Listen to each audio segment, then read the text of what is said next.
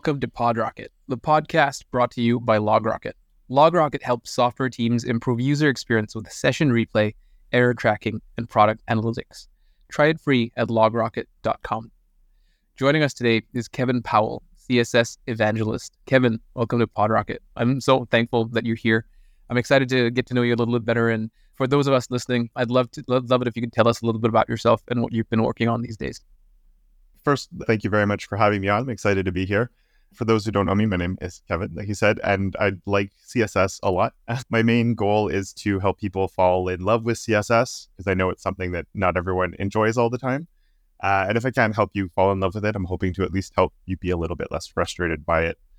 Um, mostly through my YouTube channel, where most of my content goes up, but I also have some courses and some other stuff now. Fantastic. Yeah, I, I literally was writing CSS by hand yesterday, just native. So no build, no Sass, no nothing. And I love it. So I've, I've, I've loved CSS for many years and it just, it felt so good, but it was only a matter of time until I accidentally selected the wrong thing and wondered why my styles weren't applying. So I'm curious, since you clearly have a shared love of CSS as I do, and you want to get others in love with CSS as well, I'm curious if you could speak a little bit to why that is. What's the motivation behind behind it? Is it just purely this joy that you're like, oh my God, I love making things look the way I want them to look on the web and I wish others had that power, or is there more to it? That's actually a really big part of it. I've been mucking around with websites since I was in high school in the late 90s, but it was really like a hobby for the longest time. And when I eventually started taking it seriously, I was doing some freelance work where I was making, um, I was doing, doing a lot of WordPress work and I eventually started doing a lot of child themes where I'd essentially just have the main theme and I would delete the CSS file and then just build like I'd, I'd have my design and I would just like, figure out the CSS that would work. It was like CSS Zen Garden style, but for client work in a way. And like looking back, that's definitely where I started falling in love with it. And that's the process that I really liked is like I can take the same general markup and everything and come up with completely different layouts. And the challenge of that I just really enjoyed. And just the more I've done it, the more I've enjoyed it. And I also see the frustration that others have. And I would be like, no, this actually can be a lot of fun. Let me show you how it can be fun. Once you understand, I think, how it works and understanding a lot of the fundamentals that people skip over early on or don't fully understand the importance of, it can take a lot of the frustration away from it. And so that's what I, I try to do my best to Yeah. Yeah. No, I fully, everything you said resonates so much because I remember I got into, I'd say, very deep JavaScript or computer general programming and CSS at the same time not that the two are different; they're both programming languages in and of themselves. But like one thing in say JavaScript means another thing in CSS, and this took me a while. Like for example, the negation operator, so the exclamation point, means not in JavaScript, and it means important in CSS. Yeah, so I can understand how you feel the challenge and also have this joy in, in helping others overcome them. CSS in 2023 has I've been around to quite a few conferences this year, and I've seen great talks by people like Una Kravets, Amit Sheen, Adam Argyle, etc. And man, it's getting intense. Like CSS is growing rapidly. Things like container queries, the is selectors, the has selectors. CSS, I'm seeing, and you can maybe speak to this and maybe you can correct me if I'm wrong, is getting a lot more stateful, among other things, in 2023. I was wondering if you could speak to that and help us understand first why, and second, I think it's important that people understand when to take advantage of these because a lot of these stateful things also you can do with like JavaScript, for example. So this distinction of why and when I think is key. Yeah. That's a really good question. And yeah, first of all, it's so exciting. I think I have 650 videos now. And my list of want to do is longer than ever before. there's just so much happening. I'm like, I started my channel at the right time for talking about this stuff because it seems like there's a, a never ending supply of content. But m- more to your question, I think what's happening is we were in a place where we had to use JavaScript for things that seemed like they should be solvable with CSS, but they weren't. Uh, a lot of the stateful things, but that should just be like related to style. If the browser should be able to understand that's going on. So even like the has or with container queries, things like that, where for people that don't know has, it's a parent selector, but it's also a lot more than a parent selector. Just when it comes to those types of things, where it for a long time it was thought impossible. There was a lot of potential like circular logic that would go in because if you're selecting a parent based on the child, but then the child changes, then the parent would change, that would just cause a circular loop. So they thought that was impossible. Container queries were long thought to be impossible. So it was things that we had to use JavaScript for instead. And then the, the software engineers that make the browsers are really smart. And I think it's been a lot of incremental things along the way. The is selector, I think, unlocked a lot of possibilities with how it works. So then they're like, oh, if we can do that, then we can use that to leverage this and then put these limitations on how that works. And I don't understand any of it. I'm just happy that they figured it out. And I think for a lot of things, if you can solve it with CSS, if it's related to styling and we can do it with CSS, we might as well. There's even like scroll based animations and stuff that are coming to with scroll timeline. There's, I don't know, there's, there's so much really cool things that are on the way. I guess right now the big thing is can I use it just based on browser support? We have all these new things coming, but obviously we have to worry does it work for our client or not? And when can we start using it? Yeah. So uh, if I heard you correctly, and please correct me if I didn't, what I understand is CSS was supposed, maybe not was supposed to, but there's a lot of presentational logic that is better suited to be solved with CSS that we've solved with JavaScript just because CSS didn't have support for it in the past. But now it makes sense to handle what we call the presentational, so visual aesthetic state with CSS, and then maybe logical state with JavaScript. Is that do I understand that divide correctly? Yeah, that's a much more eloquent way of saying it than what I said. awesome, that's good. I'm glad. I'm glad it's tracking. You mentioned a couple of things. You mentioned the is selector, uh, the has selector, and container queries, and you mentioned the is selector being this like game changer. It's very powerful primitive. I'm curious if for the listeners you could elaborate a little bit on on the is selector, what it is, why it's such a big deal, and then maybe after you're done with that, we can go to the has and container queries. So is is one of those things that a lot of people, even when I show it or talk about it, they're like, "Oh, I don't really see like the importance of it." And I think it doesn't change that much in a sense, just because it at its core it doesn't really enable new things. It's just it can be a more concise way of writing your CSS. And for if you're not familiar with it, basically it's you can do it, it's a pseudo class. So you you do a single colon is and then open the parentheses, and then you can chain your selectors in there. So just like before, we could have comma separated selectors. You're putting your comma separated separated selectors inside the is function, and the it, you can just make much more concise things. So you could say is h1, h2, h3, and then a space after that and put an A. So it's any link that's inside your H1, H2, H3. And if you go on the MDN and you look up is, they actually have this one example that's, I think, probably 100 lines of these this 100 line selector. It's like a grouping of selectors that they bring down to a four line selector using is.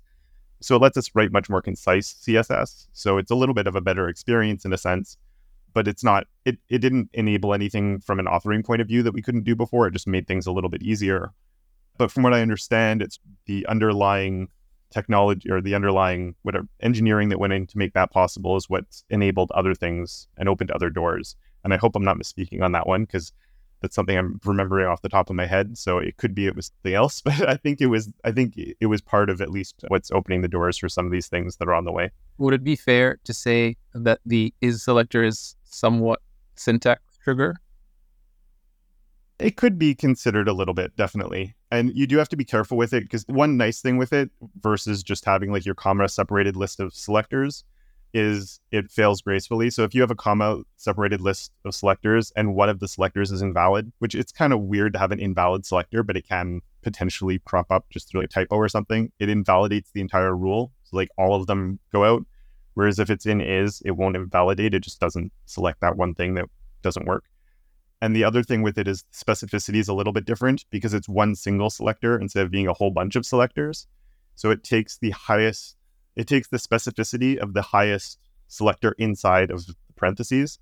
So you could, in a way, use it to like boost specificity just by putting an ID selector in there. I wouldn't really recommend this, but say you needed to boost specificity for something because you just need to there's hacky ways of doing it, and this is probably a nicer hacky way instead of doubling up a class just for the sake of it. And it could be a, it, the ID doesn't actually have to exist. You could just put ID example, and it just by being in there, that selector now has that specificity. But it's also if you don't know that and you have an ID selector in there, you might have increased the specificity without realizing it for other things you're trying to select. And just really quickly on that note, there's also the where selector and where is exactly the same thing as is, but it has no specificity whatsoever, or anything that's within the parentheses doesn't count towards specificity. So you can make zero specificity selectors, which if you're just doing like a quick reset off the top of your page, I think one of the resets actually, do, or not normalized, but sanitized, the one that's sort of like, that's sort of an opinion opinionated version of Normalize. I think they use Where for everything now. And there's different things you can do. Just like, oh, I need this not to have any specificity. That can be really helpful at times. I have a question that I think the listeners would appreciate getting some insight on because in CSS, as is the case with everything, HTML, JavaScript, whatever, there's many ways to skin a cat. Not that I recommend skinning cats, but the expression. And for example, if I wanted to do layout, I would probably reach for, if this was a few years ago, I would reach for div. Uh, sorry, I would reach for a div with with flexbox, and I would do flexbox magic. I'd have my flex rows and columns and organize a nice little grid. And this is because I've been living under a rock and I haven't heard of grid which Grid pro- makes this a lot easier. Not probably, definitely makes this a lot easier. I use it daily in production. Similarly, in Flex and Grid, there's the gap rule that is awesome. It's just gap. It's not Flex gap. It's not Grid gap. It's just gap. All of these things exist, but I wonder for people who maybe don't know that they exist. For example, I imagine there's a lot of people who don't know that has where is container queries, style queries, color spaces there's a lot of communication around it, absolutely, but there's also a lot of people without the means to access that communication. And I bet you there's a good portion of the world writing layout with inline block, like not even Flexbox, or like display table, cell, table, row. So how would you? What's the best way you would recommend for people to stay up to date with what to use and when, given that there's so many different ways to solve similar problems? I it's hard for me in a way to to give good advice there because I'm in a really privileged position where my job is literally to teach people all of this. So I'm just trying to stay up to date, and it makes it a lot easier for me. What if you share with people how you stay up to date so that you can do your job? Yeah. So the main things I do is following people on social media. Um, usually there's all the you mentioned Adam Argyle before, and the different people. There's Anuna anyone who works on the browsers basically. So there's like the whole there's Bramus too. They're all on like the DevRel team for Chrome. They're just constantly telling people about the new stuff that's shipping and showing examples and doing really cool stuff there. There's each one of them has their own blog as well, following just the browsers and seeing what's like when a new release comes out, the change log's always there and they always here's the new JavaScript stuff, here's the new CSS stuff and you just scroll through and be like I've never heard of that. What what is that? So I tend to follow that, but like with the with Chromium, not the Chromium, but the Canary and Firefox Nightly. So I know like as soon as it ships and it's like still experimental, I'm keeping up with it because that's what I need to do. But you could just be watching the stable channels and seeing just what's released in the latest stable one, and just being like, oh, there's a whole bunch of new CSS stuff I've never heard of. And they usually these days also provide like some information or links to some of the things. But even if they don't, you just copy paste and then be like, oh, look at all this new color stuff. And maybe you have 15 minutes just to catch up on it. And so much of web dev stuff these days in front end development isn't knowing how everything works. It's just knowing that thing exists. So when it comes up, then you're going, okay, I know there's, I heard something the other day. Let me just Google that and see how it actually works. So I might be able to use it or not. Yeah yeah, that's definitely how I roll. I know margin trim is a thing. I don't know what it does, but it'll be there when I need it. I think also one thing worth mentioning for those listening who want to stay up to date, there's an awesome Twitter account. We'll put a link to it in the show notes called Intent to Ship. And it just, they regularly share stuff that's going out to browsers soon. So that's a great source of feed of uh, news as well. Awesome. I want to talk a little bit about people who don't like CSS. You and I, thankfully, have in common that we genuinely love CSS. And I've been through CSS through many years, through the years of Clearfix and no float left and no real convention. And then we had BEM and then we had Atomic CSS and then we had all this CSS and JS type stuff and so on. Through all of that, there's always been critics. There's always been people who say, oh my gosh, this language is like the family guy meme with the lines. I'm curious, for those people, what do you suggest they focus on to maybe help grow their love for CSS or help it be a little bit more comfortable? So I think the first thing you have to do is embrace that CSS is different. It, it's not going to work like other languages. It's not meant to. There's and if you want it to, then you're going to be disappointed.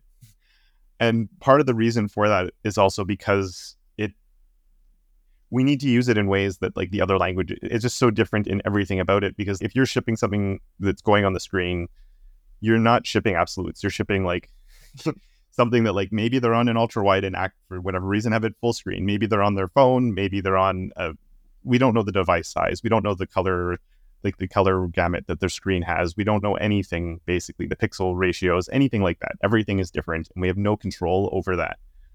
And so we're shipping like best case scenario and trying to make sure that it just works on all devices. And there's all these unknowns about what the final thing will look like. So a lot of it isn't here's this absolute, it's not like the old days that you're talking about where we used to not even responsive wasn't even a thing. You set 780 by whatever height you needed and you just worked within that. It was almost like doing a Photoshop where you had this absolutes. And it was that was the a completely different thing where you could actually know what it would probably look like. Then it was more about browser inconsistencies than other things.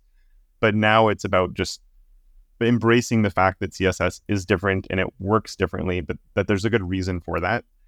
And being in getting into the mental, the mindset of working with CSS because it's different from working with all the other ones. And I think the biggest point of frustration is when people are fighting against the browser. They're like, this is how I need it to look. I'm going to try and make sure it looks exactly like this. And then you're just like layering all this code. It's, as you said, the Family Guy meme where you're just trying over and over again. And it's just never, you just feel like super frustrated by it. But with the browser does a lot of good stuff out of the box. And I think we should lean into that as much as possible. I talk a lot about how like a website is responsive before you write any CSS and everything works. Doesn't look nice. You can add just a little bit of code to it to make sure your images don't overflow. Maybe put a nicer font family on it. And you just make these incremental changes to improve on things and try and as much as possible take like the path of least resistance right the more code you're writing usually you end up cornering yourself and actually causing more problems than it's worth. So, yeah, trying to work with the browser as much as possible and understand sort of the constraints that come with working with the browser.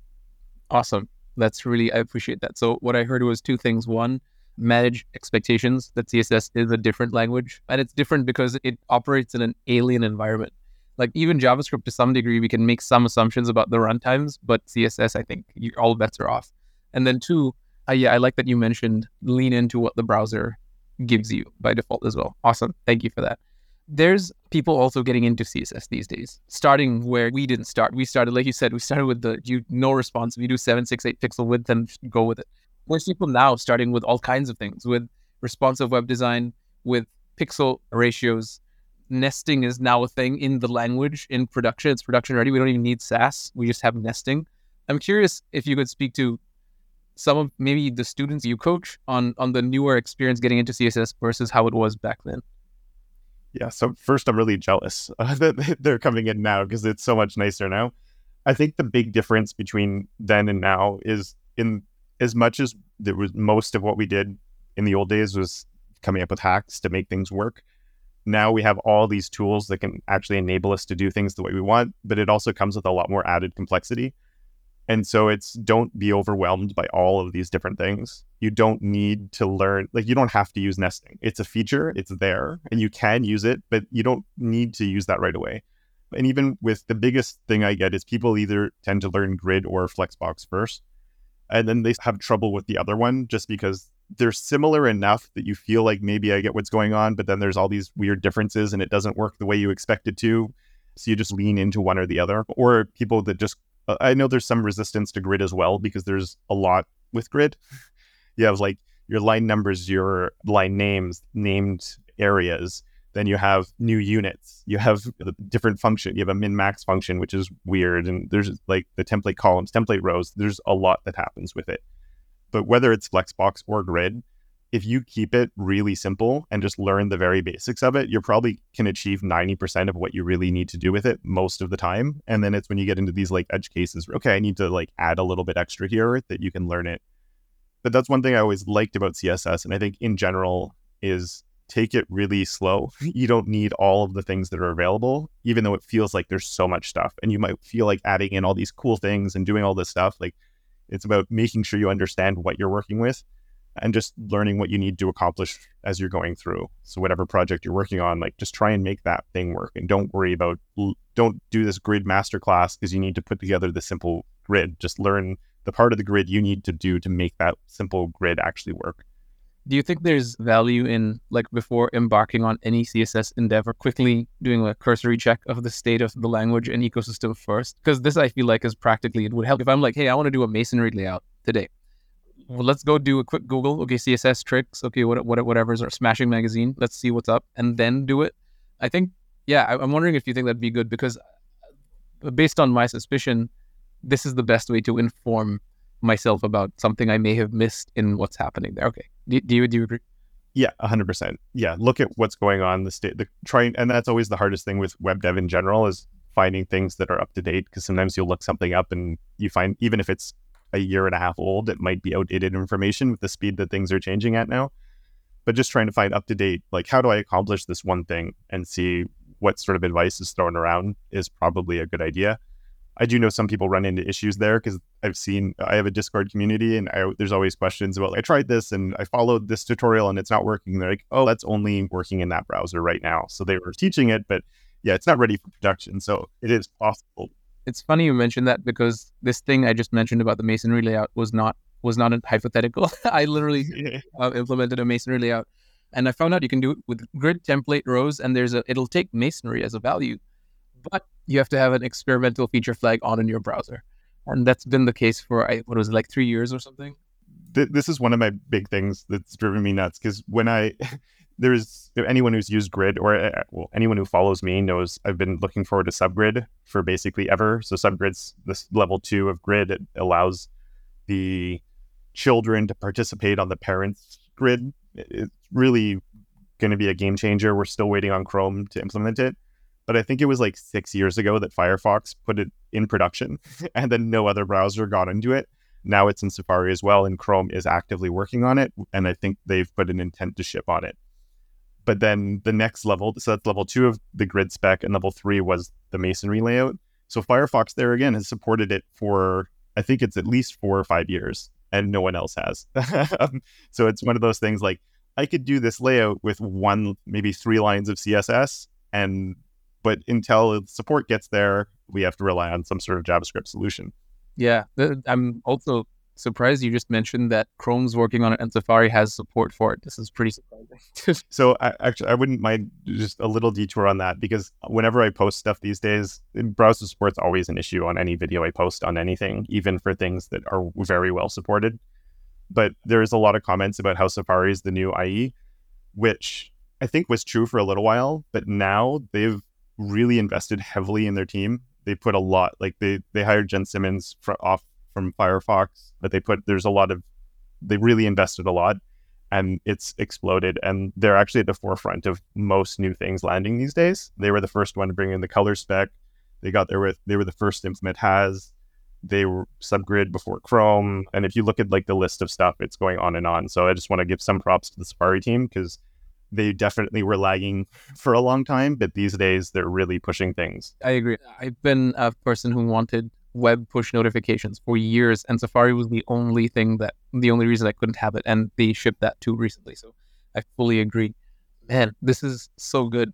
I'm curious in your experience of writing CSS, which you've written extensively. What has there been? I'm sure there has. Let me rephrase the question differently. What has been the like oddest or most challenging problem you've experienced writing CSS at scale? Oh, that's, I think that's always where CSS runs into some issues just because of the nature of how it works and how it's easy to, if you don't plan things out properly, you run into problems basically. The biggest issues are that I can think of just really quickly are usually some sort of specificity clashes or just like naming convention clashes. If you have a a few people working on the team, and naming is always the hardest thing in the world. So if you end up with two people working on two different components and they think this name would work well for the thing and don't realize the other person's doing that because they're on their own sprint over there, and then all of a sudden you have this two different things, same class name, and that doesn't work out too well. What I said before, the biggest thing is planning. There's like everybody trying to solve CSS problems in different ways. With like you said off the top, we had from BEM naming convention to, and that sort of BEM was and still is really popular. Um, but it does run into that of I have to think of good names. And then so, well, we can solve that through CSS and JS and using scope styling. And then that I've found also leads to lots of problems where there's just everybody's doing their own thing and there's a lack of consistency and you're not use going back to what I was saying before of mm. embracing the way CSS is supposed to work, where it is like the global aspect of CSS. A lot of people see as a problem with it, but to me, it's the biggest feature of it because it lets you write so much less code. And the less code you're writing, the more maintainable things are. But then you do have the issues of obviously things like naming conventions and running into some clashes and stuff. So it just involves a lot of planning and making sure that things are handled properly from the start. And a little bit ironically, it's probably the less amount of people you have writing CSS on a project, the better it's going to work out. Because when you have eight different people, even if you have really well documented how everything should be working, everyone's going to bring their own sort of twist to things or approach, or they won't read something or they'll freelance on something else. And that just causes things to go off the rails a little bit. But just having consistent naming and just trying to keep things under control, lots of planning and documenting how things should be done, I think is the best approach. I appreciate that you mentioned the issues with scoped CSS because I feel like there's a lot of aficionados who would be listening to this going like, oh, what? If you're into name clashes, just scope and hash everything. But I, I tend to agree that is great and does work to avoid clashes, but it's like playing whack-a-mole because then another thing, another problem pops up, which is, oh, I have all this redundant CSS. I'm shipping this larger bundle. The amount of redundant CSS and five people writing the same code and not even realizing it is insane. and part of that's just like when everybody's given their own assignment, their own little sprint and whatever, and they're not, that person's not aware of what the other guy's doing. And you don't have, if you want to do that and you want to have scope styles, I think it's fine as long as you're also relying on some level of global CSS. And there's also someone who's overviewing, like you need someone that has a big picture of what's happening. Because if everybody's looking at the little picture, it's just, it's wild the amount of redundant CSS you can get in projects. Yeah. So in terms of trade-offs, we, we have straight up CSS global, .css file, no compilation, some nesting maybe. The problem with that that we see common is the name the selector clashes. Similarly with scope CSS, we just identified the problems are just redundant CSS and quite quite a lot of code that we ship.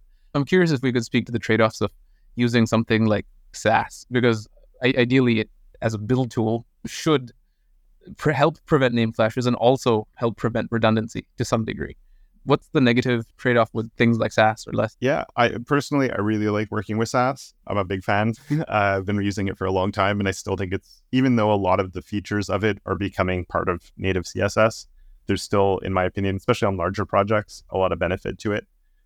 I think it's the same type of thing where I think it's the same type of issues that you could run into with just like a global CSS type thing, because at the end of the day, it just compiles to regular CSS that so I, I, know even with nesting and nesting's coming to native CSS, though, I think it's going to be easier to debug issues there just because that's what's actually in the CSS file. Because the big complaint with nesting is always you see the compiled selector and then you're trying to find control shift F and you're looking for that and you can't find it because someone threw an ampersand and just had the ending part of the class. So there's issues on that of just this massive code bases that can be hard to find what you're looking for. And then, yeah, so debuggability with Sass. I, I agree. I've been I've been there. And again, these are all great technologies, but I think we're just trying to identify the trade-offs. It might make sense to choose pure CSS or Sass or scoped, depending on. But I feel like if we understand the trade-offs with them, we'd be able to use them better. And that's the goal in a podcast like this to share with developers like what they can. We've talked about all these solutions for CSS at scale. Tailwind, that's the only one we haven't touched. And so I've I use Tailwind daily in production and pr- proudly to the point where I know for sure that there's not going to be naming collisions because it's atomic CSS. Flex means flex. That's it. And also, there's not going to be redundancy because flex means flex and only flex means flex. And I will never ship another display flex ever. So it solves those two. But at the same time, I've heard things from the community. I don't necessarily agree that, oh, these class names are very unwieldy and long, which I personally have never had a problem with. Because in CSS, I do read a bunch of rules anyway that are also long. They're just delimited by new lines. So I'm curious if you could speak to Tailwind a little bit and and maybe share with us the positives and the trade-offs that people ought to understand so that they can better architect their application. So at first, a lot of people always ask me where my Tailwind content is on my channel. My TLDR of that is I get why people like Tailwind, and it's just not something I enjoy. So I don't have any plans for content on it. But I 100% see why people really like it. I've played around with it. I've done little. I think if you're putting together an MVP, how quickly you can work and just get something out with it is really nice. It's like you really have a tailwind. Yeah, exactly. So for stuff like that, 100%, I think it's fantastic. And I, I really get why people use it. And the other nice thing, I think one another pe- reason people like it is also it's not a design system, but there's that idea of I'm not you're not worrying about like the colors so much like you set things up and then you have your color and it's just there and it works. So for things like that, there's so you're not really thinking on that side of things as much. So there's like this one level deep that's going on of like the decision making on like a lot of that stuff is sort of done. So you're just making it work now, which I think people really like as well. For me, part of the issue I have, or part of the issues I've seen come up with it, and for me, when beginners are using it, and I think part of the problem that comes up is people are using it without a strong understanding of CSS, which you can't do because it's just basically a different way to author CSS. Instead of making a rule where everything's on its own line, you're just adding a class for every one of those rules. But what happens is people are doing, whether it's from a boot camp or they're following courses online, where the focus isn't the front end necessarily. Maybe you're doing, or even if it's, it could be like a Nuxt.js thing where you're building a blog or something, but let's just use Tailwind. And in the old days, it would be the same thing with Bootstrap. They don't want to focus on the CSS. That's not the focus of the course. Let's just come up with a solution that can work quickly and easily. But th- the same with those courses that were doing that with Bootstrap, where people would use it, it would work, but they wouldn't be that good at CSS. So the problems they run into are, and it's the same problems I see from beginners that are writing vanilla CSS. They're just writing straight CSS in a CSS file. It's the same problems. I personally just find it five times more difficult to debug the problems. just because you're hunting around through all of the different classes and stuff, I just end up in my dev tools and where I see the com- basically just looks like regular compiled CSS there. So I can poke around in that and find it easily enough. But for me on that side of things, it's a kind of annoying. And the other thing is, while Tailwind can work really good at scale because of how quickly you can put things together and all of those benefits that you mentioned, there's also the issues that can come up with just when you're making updates, depending on what the updates are. If you're updating simple, like color gets, uh, the hue gets shifted, you don't have to basically do anything depending on how you set things up and the color shift that's gone on sometimes there's everything. If there's a bit more of a major rewrite, it can actually be a lot more work to go through and make some of those changes because you're going component to make the up. There's a visual update to the design system in general. So not like little tweaks here and there, but more of a bigger update. I find that's where if you have just like your component classes that are well set up and you can easily just go through there and make updates. To me, it, anyway, and maybe it's just the way I like to work, but I find it much easier and faster. And the other thing I know some people whenever I complain about some of this stuff, people are like, well, just use @apply and do it that way. And I, I can't stand that. I'm like, if you're going to do that, write your CSS then. But, and I know even, I'm pretty sure, I don't want to get most quoted on this, but I'm pretty sure even Adam has said the one, the person who created Tailwind uh, or was behind it has said that @apply might not have been the best idea in the world. So we've covered a lot of different ways of writing really good CSS, I think, at scale, depending on how people like to work. And some people like, like you said, some people like to work with Tailwind and it works for them. I'm curious what works for you. What is your CSS protocol? What do you reach for? Do you reach for BEM or Scoped or Sass or some mix of all of them? How do you go about this? Yeah, so the mix of all of them is basically what it is for me. And like I said, there's a lot of really good things in Tailwind, and I get why people like it. But for me, it's it's an extreme level in one direction, whereas BEM I think is the exact opposite extreme in the other direction. I was a very big BEM person. I loved it. And then you start going, okay, but I don't need like a class name for everything. Like I, a utility class for this would work really well instead of have I'm using the same style in eight different places. Let's just use a utility for that instead. And so I've gotten really big into having utility classes for my font sizes, my colors, background colors, text align center, and uh, I have a big group set of utility classes basically that I use. And then just how mine is a bit of a mishmash of everything. I still use, I mentioned before, I really like Sass. So I use Sass to generate all my utility classes. So I have maps for my colors that then get generated into utility classes. I have that for my sizing as well. So the same way in Tailwind, you have your different spacing. I have the same thing there. So all of that gets generated. And then so from just based on that, I can quickly work. I then have just some generic layout stuff that I just found myself using in every project. So I have a simple grid and I have a simple flex stuff that just happens all the time. So for all of that, and then when I once I get past three to four utility classes on something, I oh, well, I guess that could be a component. So every time I need to use that type of thing, I just have a single class I can use instead of having to put over and over and repeating the same five utility classes on something. I can just be like, now I have this component instead. So it's a single class, or I have been using Astro and playing with Svelte a bit. So maybe you just have a component itself, which then if you're using just utility classes, it's fine. But yeah, and when I'm making more class based or more component things that I'm using class names on those, I follow the BEM approach on that. So it's this weird mishmash of sort of BEM with Sass and these utility classes layered on top to try and I think pick the best out of both worlds and landing somewhere in the middle. Wow, that's so. What I'm hearing is the best way to go about CSS for the vast majority of people is to understand the language and manage expectations of the language, understand the browser, what it gives you, and understand concepts like BEM, Sass, Scoped, Tailwind deeply, just as a way of being informed. And then once you understand the mechanism behind all of these things, you have all of these like weapons in your arsenal to pick and choose. And like you said, you use Sass to generate some utility classes, you use a bit of raw CSS or like straight up CSS, global CSS for other things that you're able to then you have more power the more you understand various things. And that indeed seems to be the best way I, I will just say really quickly i don't know if it's the best way it's the best way for me but i do think like you said the underlying knowledge and just really understanding things well is the best. And then just using what you're comfortable with and just understanding the trade-offs of whatever you're using because no matter what you do there's trade-offs. And just knowing like what's the strengths what's the weaknesses because i don't think there's a right way i think there's everybody has a right way and just